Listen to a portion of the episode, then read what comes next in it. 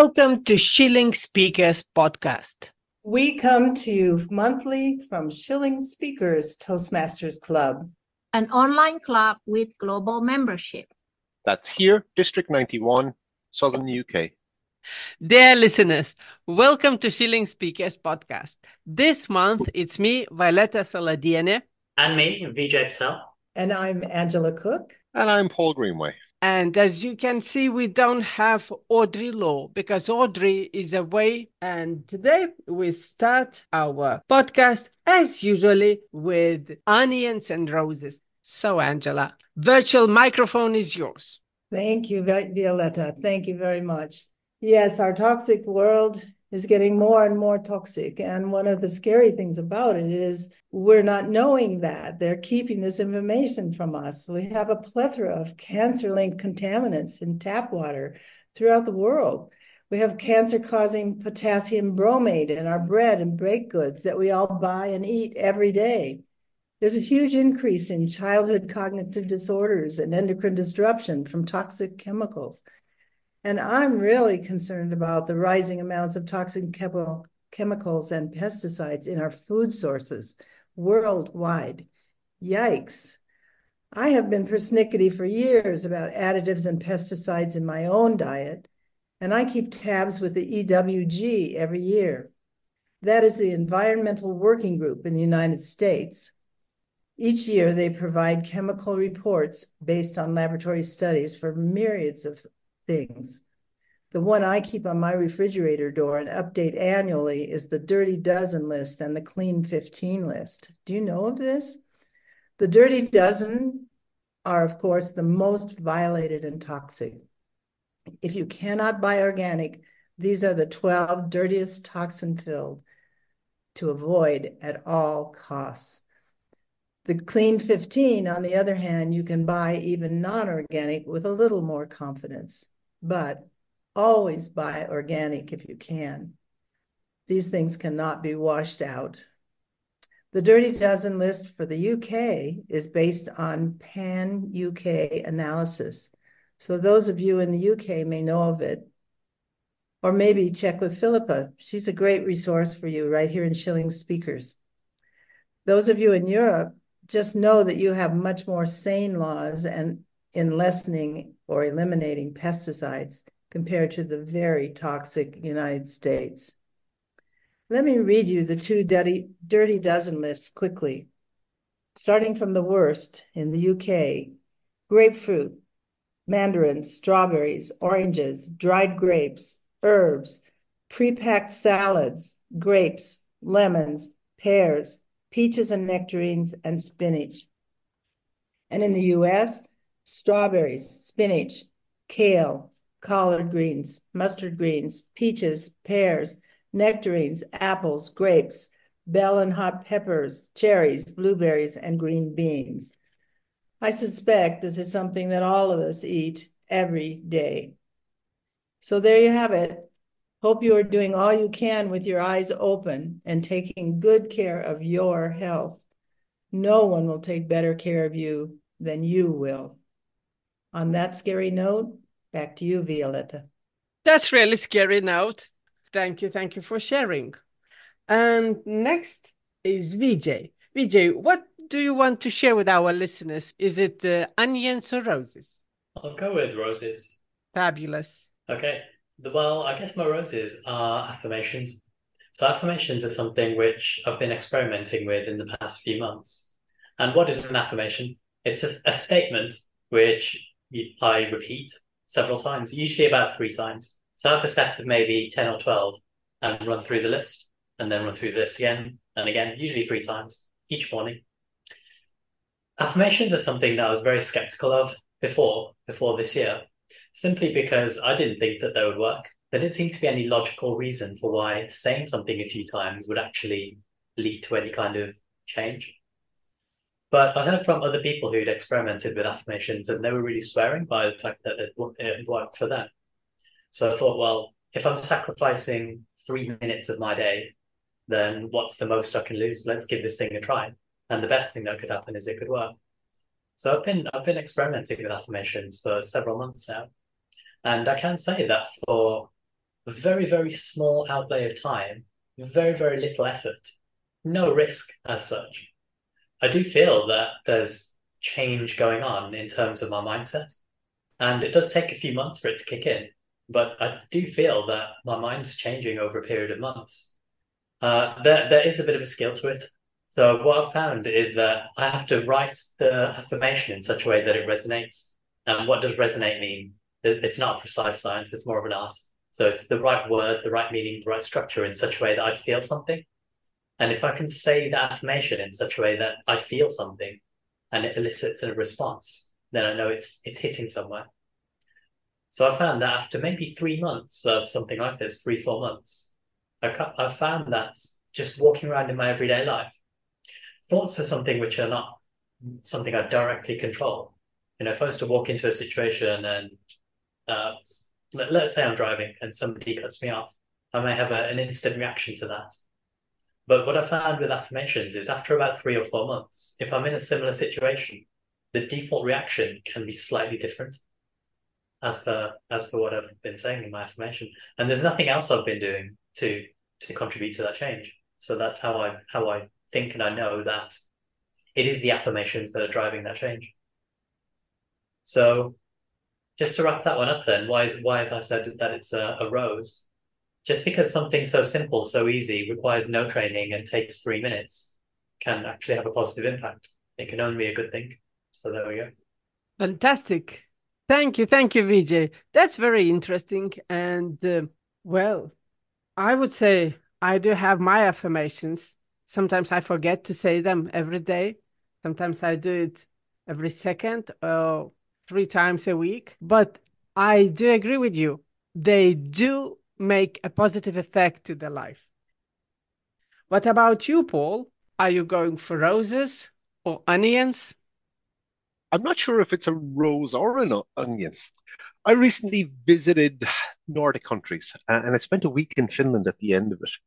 And their society is characterized by that strong communal ethos or a collaborative spirit. You know, and it's evident in their, their social welfare system. Public services, education actually is surprisingly different to how it is here in UK and Ireland. The accessibility to all, you know, supported by a tax structure that promotes, I guess, egalitarianism, uh, or at least universal benefits. You know, so they're a blend of market economy principles with that sort of welfare state to ensure the possibility, I guess, of social mobility. Whereas down here, UK and Ireland, you know, I, am guessing a little bit more onions than roses. We're a little bit more individualistic. You know that personal success and independence is, is pretty highly valued rather than the the community centric way of thinking. So i'm not sure which one is the rose and which one is the onion after being up there recently. You know the differences in in the norms and the values between the two they really seem to be culturally ingrained but they are very very different which is why it came to my mind that this was onion, rose, but which one is which? I'm not sure. I'm really not sure. But it does underscore the diversity of societies and how they work, especially here within not just Western Europe, but I guess all of Europe and how different it is within a few hundred kilometers. Made me think this week. Made me think. That's all I got for. Yeah, thank you. Thank you very much, uh, Paul. Dear listeners, we finish up our first part of Shilling Speakers podcast. Stay with us and wait for the part two, where we have our special guest.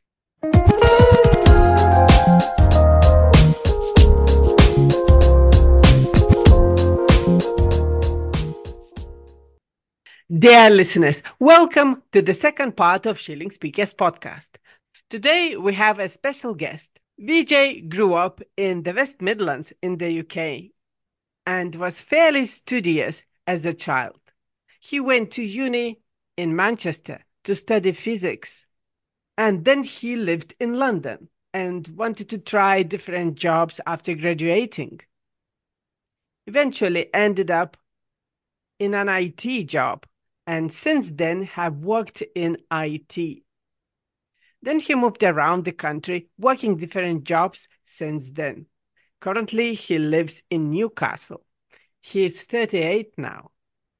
works as a business analyst in IT, which means he has meetings to elicit requirements for stakeholders. So please welcome our guest, Vijay Patel. Hello, Vijay. It's lovely to have you here as a guest. Thank you, Violeta, and thank you for the warm welcome. It's lovely to be here for the first time.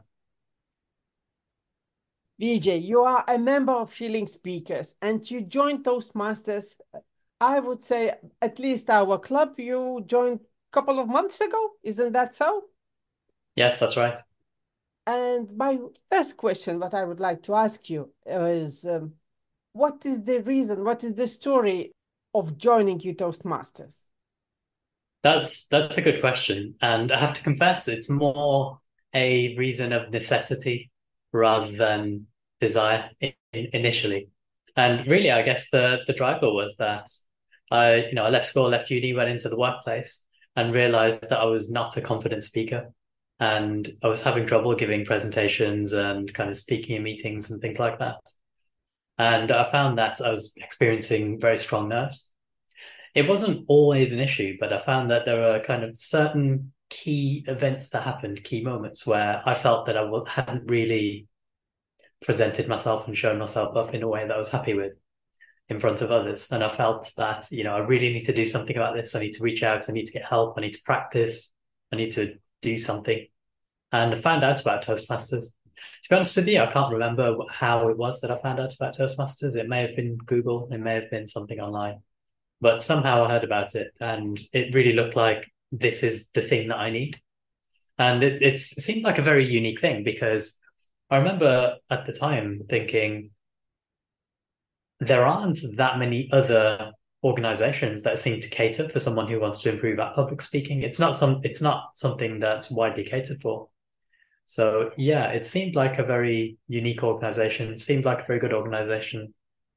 I came to an initial meeting and it seemed very, very positive. Really liked the the vibes and the energy of the people there, and I felt like it was the right place to be for me to improve public speaking. Uh, th- so this is uh, the second time uh, I've joined uh, uh, Toastmasters. Well, not the first time, rather. So initially, years ago, I, have moved around a lot as part of my work. You know, you mentioned I work in IT.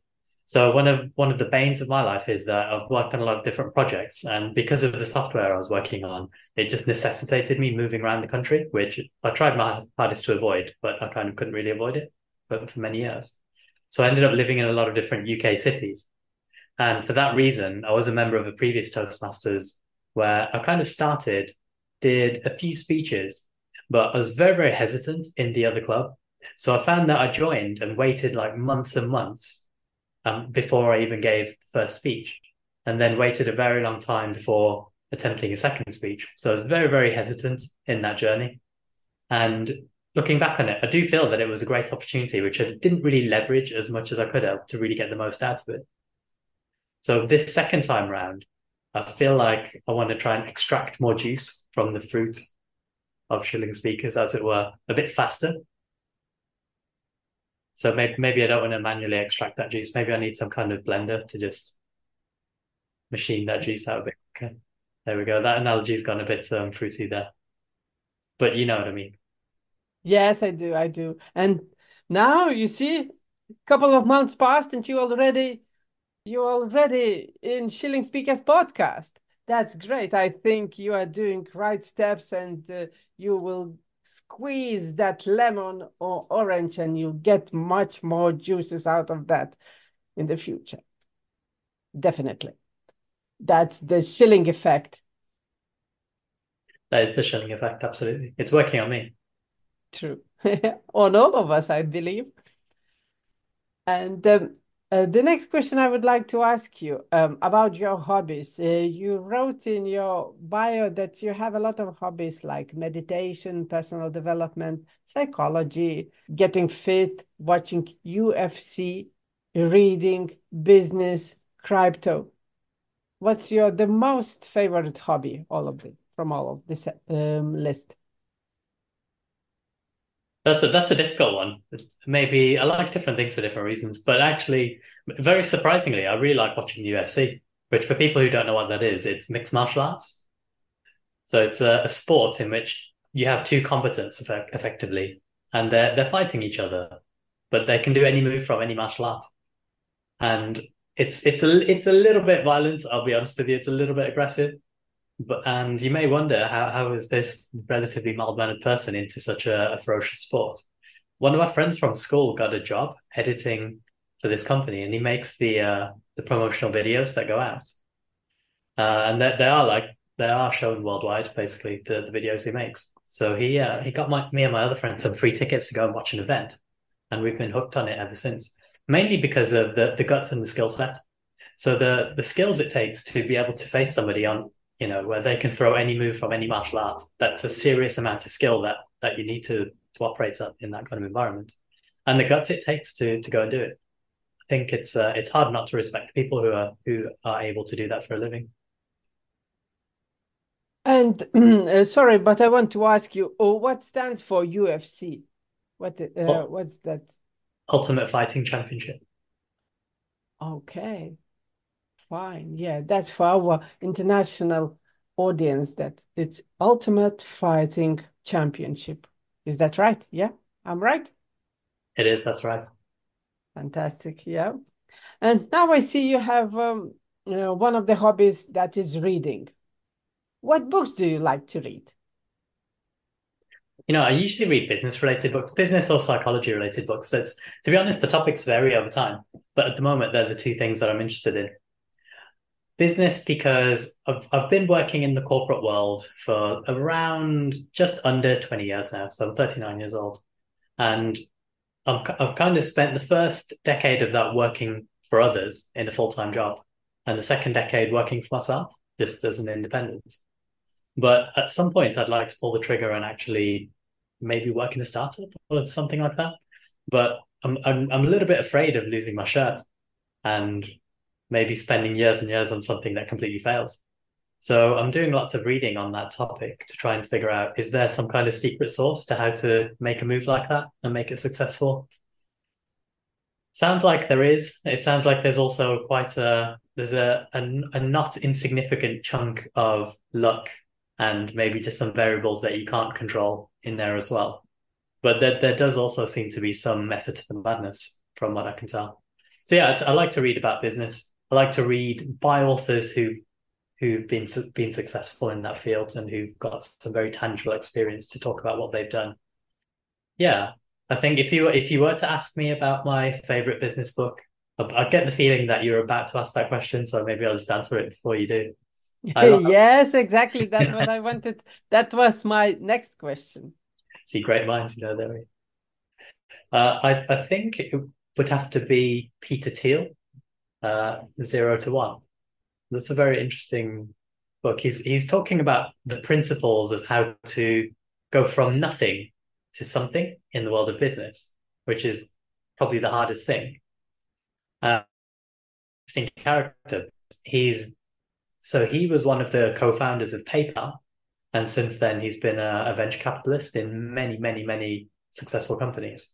And he's uh, part of a group a, a group of entrepreneurs who, between them, have have founded many, many successful companies. It's this is something that would take a long time to explain, and uh, if anyone's interested, I encourage them to look up Peter Thiel uh, in in their own time. But Peter was a guy who his strength was strategy and strategic thinking. So he wasn't necessarily the most super technical person. He wasn't the best at coding. Uh, he wasn't the best operationally in terms of organizing the, the people as a manager.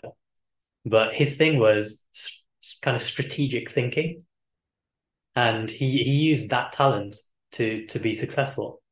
And I think that's the reason why his book is so good, because he explains it in a very, very logical and clear way, but almost in a big picture kind of way, which maybe others don't explain. So I, I, I like Peter Thiel for that reason. I like his book. Vijay, you just take you back for a few moments, if I might, to UFC and mixed martial arts. Why is there such a connection, or at least a following? No, actually, a connection. There's a lot of people from tech and IT world who both follow and participate in MMA. What is the connection? Why is there such an appeal to those with a tech industry background for mixed martial arts. Any thoughts on why? You're not the only one. Um, I work in the same industry, and there are many, many people with this focus. It's it's interesting. I did have this debate with a, a tech industry colleague who was not interested in mixed martial arts, and I was, I was trying to explain to him the why it's more interesting than, for example, boxing. And and this is the analogy I use.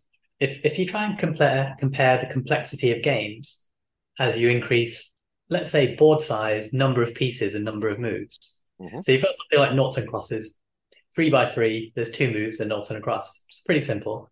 Yep. But you can move up to drafts, which is an eight by eight, and there's a few more pieces, few more moves, a bit more interesting. But then you can go up to chess, which yes, it's an eight by eight, but you've got a lot more pieces and a lot more moves.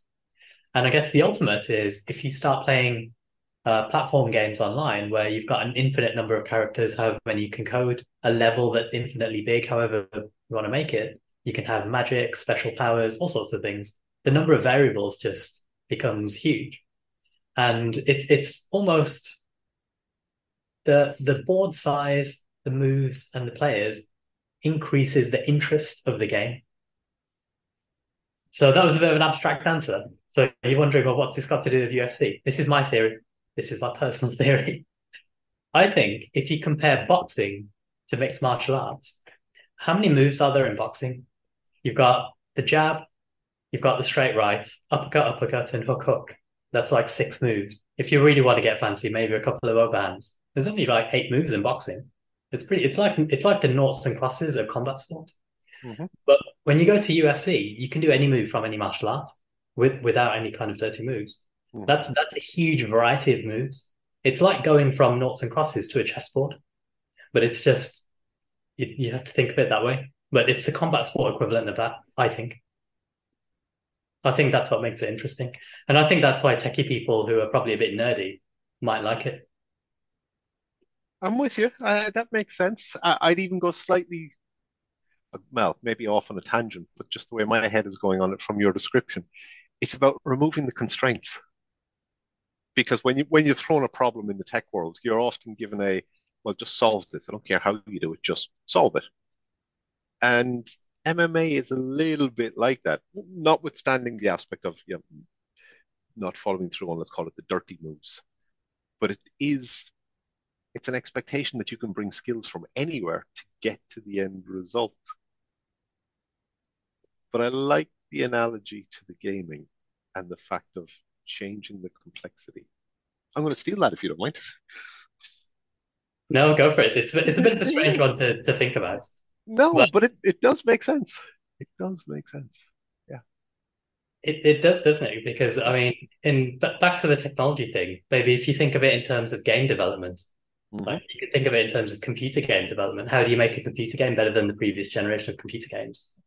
You could think of it in terms of moves, characters, and mm-hmm. and the layout. Yep.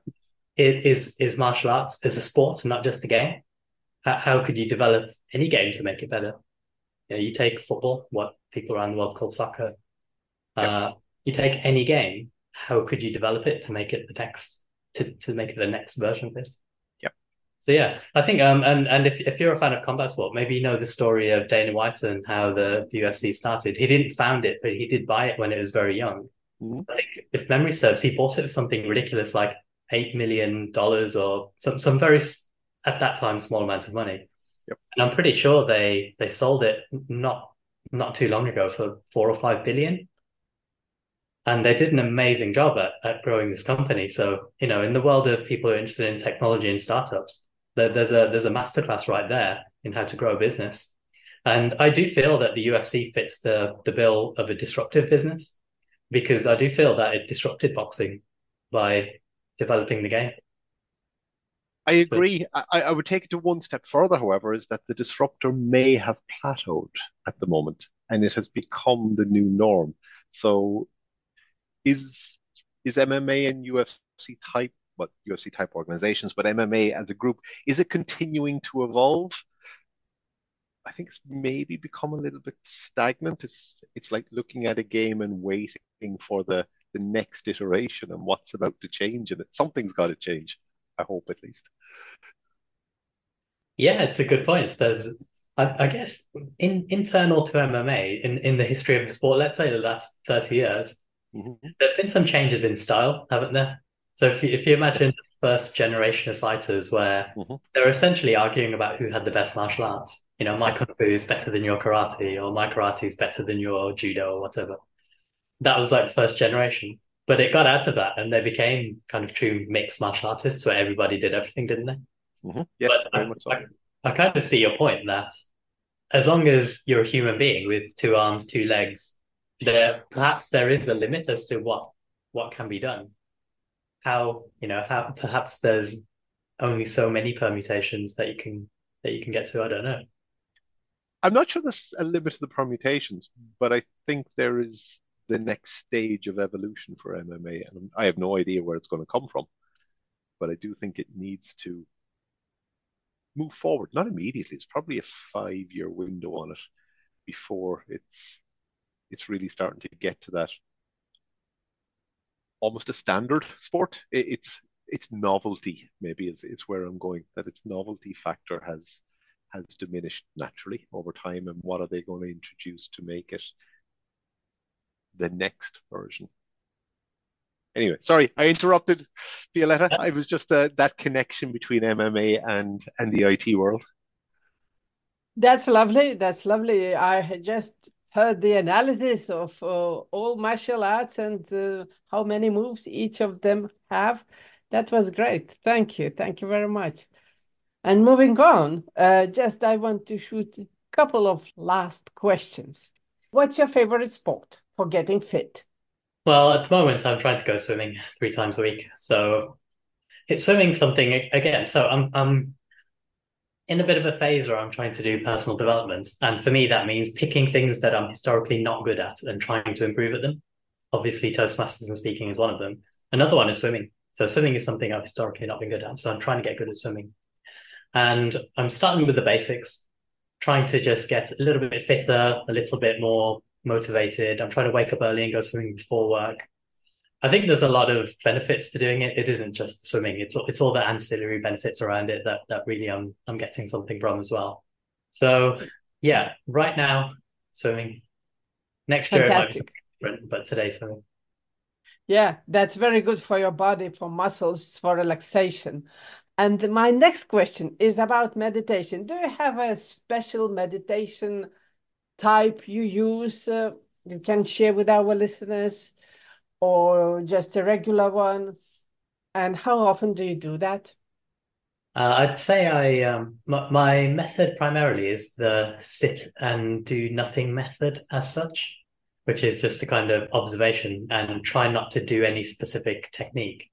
So I think if you if you pick a technique and try and do the technique, there's the the trying and then the whole dilemma of have I done it right or wrong and all this kind of stuff. And you're preoccupying yourself with an activity. So there's an argument that the best way of meditating is don't bother with a technique, just drop the whole thing and just literally just do nothing, uh, but just be present with that. So I, I favor that method. I think that's good. Uh, as a as a and and I've got other members of my family who are interested in spirituality as well, and we do debate sometimes about what is the better way of meditating. So I've got family members who absolutely think that meditating is nonsense and you should just try and be more present in your everyday life, and that is the that is the real way to be spiritual and others who think, well, meditating is boring and just being present isn't enough. You should do yoga, and that's a better way. So I think, from what I can tell, there's many different ways of trying to become a bit more self-aware and maybe just become a bit calmer as a result of it. There isn't just the one way. But for me personally, I like to do a little bit of everything. All the three things I mentioned, all those three are good for me, including the the do nothing method of of self-observation. Yes, yes, I do believe, and I think I will try some of this. What you said, especially now when Christmas are coming, this festive season, and uh, I promised myself not to work from 20th of December and have all that time just to myself. Thank you, Vijay, for coming, and thank you for being our guest. That's I quite all right. Thank you for having me. I've had a great time, and um, I'm sure I'll come back again sometime as well. Yes, you are always welcome. And with this, dear listeners, we finish up our second part of Shilling Speakers podcast. Stay with us as we have an interesting soapbox in our third part.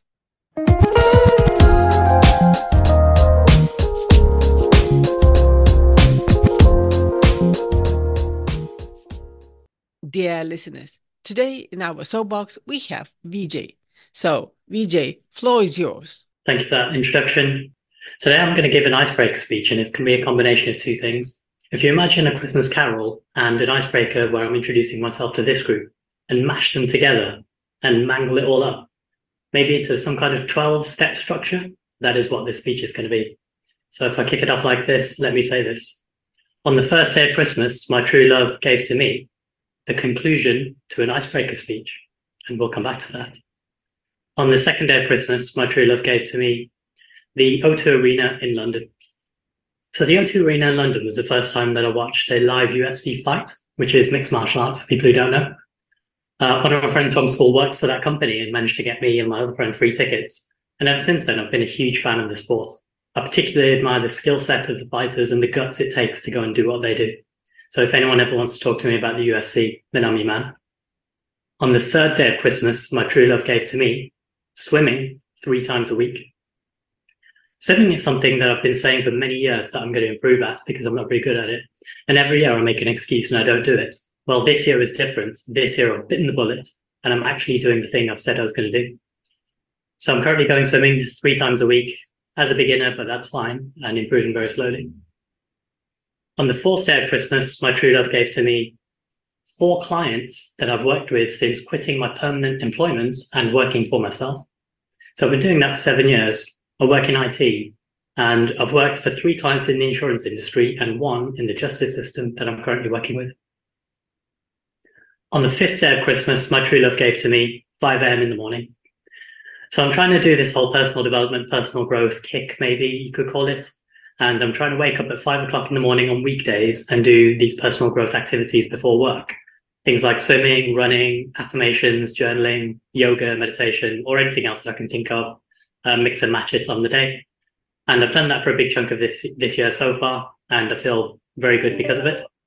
On the sixth day of Christmas, my true love gave to me the reason I joined Toastmasters. And that's because I would say over the past few years, I've had six experiences which I would describe as being very, very difficult and challenging and also uncomfortable in terms of me public speaking. And as a result of that, it kind of drove me to the point where I said, you know, I need to do something about this. I need to improve. I need to join a Toastmasters and work on my public speaking. So here I am. On the seventh day of Christmas, my true love gave to me a seven day water fast people who don't know what a water fast is, it's where you don't eat any food and you only drink mineral water. It's a way of detoxing your body and uh, re, re kind of reinvigorating it with health. And I did this because in my early 30s, I had some health complications, which none of the doctors could fix. I went through multiple doctors. They all said, can't do anything. You're on your own, basically. And ended up reverting to or resorting to natural healing methods. So I found a person online who was big into water fasting, followed their regimen and managed to clear up my health. And as a result of that, I'm now a person who very much believes in lifestyle changes and uh, things like that to tackle health and chronic health issues. On the eighth day of Christmas, my true love gave to me meditation. Uh, and meditation could come in many forms, many different lineages of teaching. You could say the eight, no, the eightfold noble path in Buddhism. You could say the eight uh, forms of Shiva in Hinduism, or any other one that you want to pick for me personally, meditation is just a thing which I do for short periods. It helps me feel a bit calmer, helps me settle down, helps me breathe a bit better. And actually, overall, it's increased my self awareness, which is always a very good thing. So I recommend that to anyone. On the ninth day of Christmas, my true love gave to me the year of 2009, which is the year that I went traveling with my friend Robin around Southeast Asia.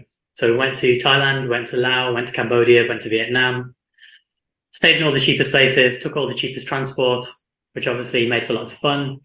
We went trekking in the jungles, went to Ha Long Bay, which is a beautiful area of coastline in Vietnam, went to Angkor Wat, the ancient temples in, in Cambodia, and generally had a great time. On the 10th day of Christmas, my true love gave to me 10 days of therapy, 10, 10 weeks, sorry, of therapy. So about a year and a half ago, after much pestering from a couple of my friends, I took a jump and had some therapy, some psychotherapy, some shadow work, which is a modality of therapy espoused by Carl Jung, who was a protege of Sigmund Freud. So I went on this weekend away, which was then followed by 10 weeks of therapy coaching. And it ended up being one of the best things I've done in, in years, quite frankly. Significantly opened my eyes to things that happened in my childhood in my life. And again, significantly improved my self awareness, I would say, which has helped me uh, a huge amount. On the 11th day of Christmas, my true love gave to me 11,000 US dollars, which is the price at which I bought Bitcoin in 2020. And ever since I've been on this crazy roller coaster journey, with, roller, roller coaster journey with it, up and down, and I'm still on it. And on the 12th day of Christmas, my true love gave to me the day I was born, which is the 12th of February, 1984. So to round all of this off, 12 is the 12th of February, 1984, when I was born. 11 is $11,000, the price of Bitcoin. 10 is 10 weeks of shadow work, which really helped me, therapy. Nine is the year 2009, traveling around Southeast Asia. Eight is meditation. Seven is transformation of health. Six is the reason I joined Toastmasters. Five is waking up at five in the morning. Four is four clients since I've worked myself. Three is going swimming three times a week. Two is the O2 Arena in London. And one is one conclusion to a to icebreaker speech. Thank you all for listening and wish you all a Merry Christmas. Thank you, Vijay. You are really blessed to get 12 gifts from your love for Christmas. Fantastic. Very touching. Okay, everybody, this is Paul just saying goodbye from this episode. You know, the winter solstice is on our doorstep, which does you know, embrace the whole planet, reminds us of that dance of light and darkness. So, winter darkness. Adios. And this is Vijay saying goodbye, and I hope you all have a fantastic festive period with your family and friends, and don't eat too much food. And I say cheerio from me, Violeta Saladiene, to all of you listeners, and I wish you joyful winter season.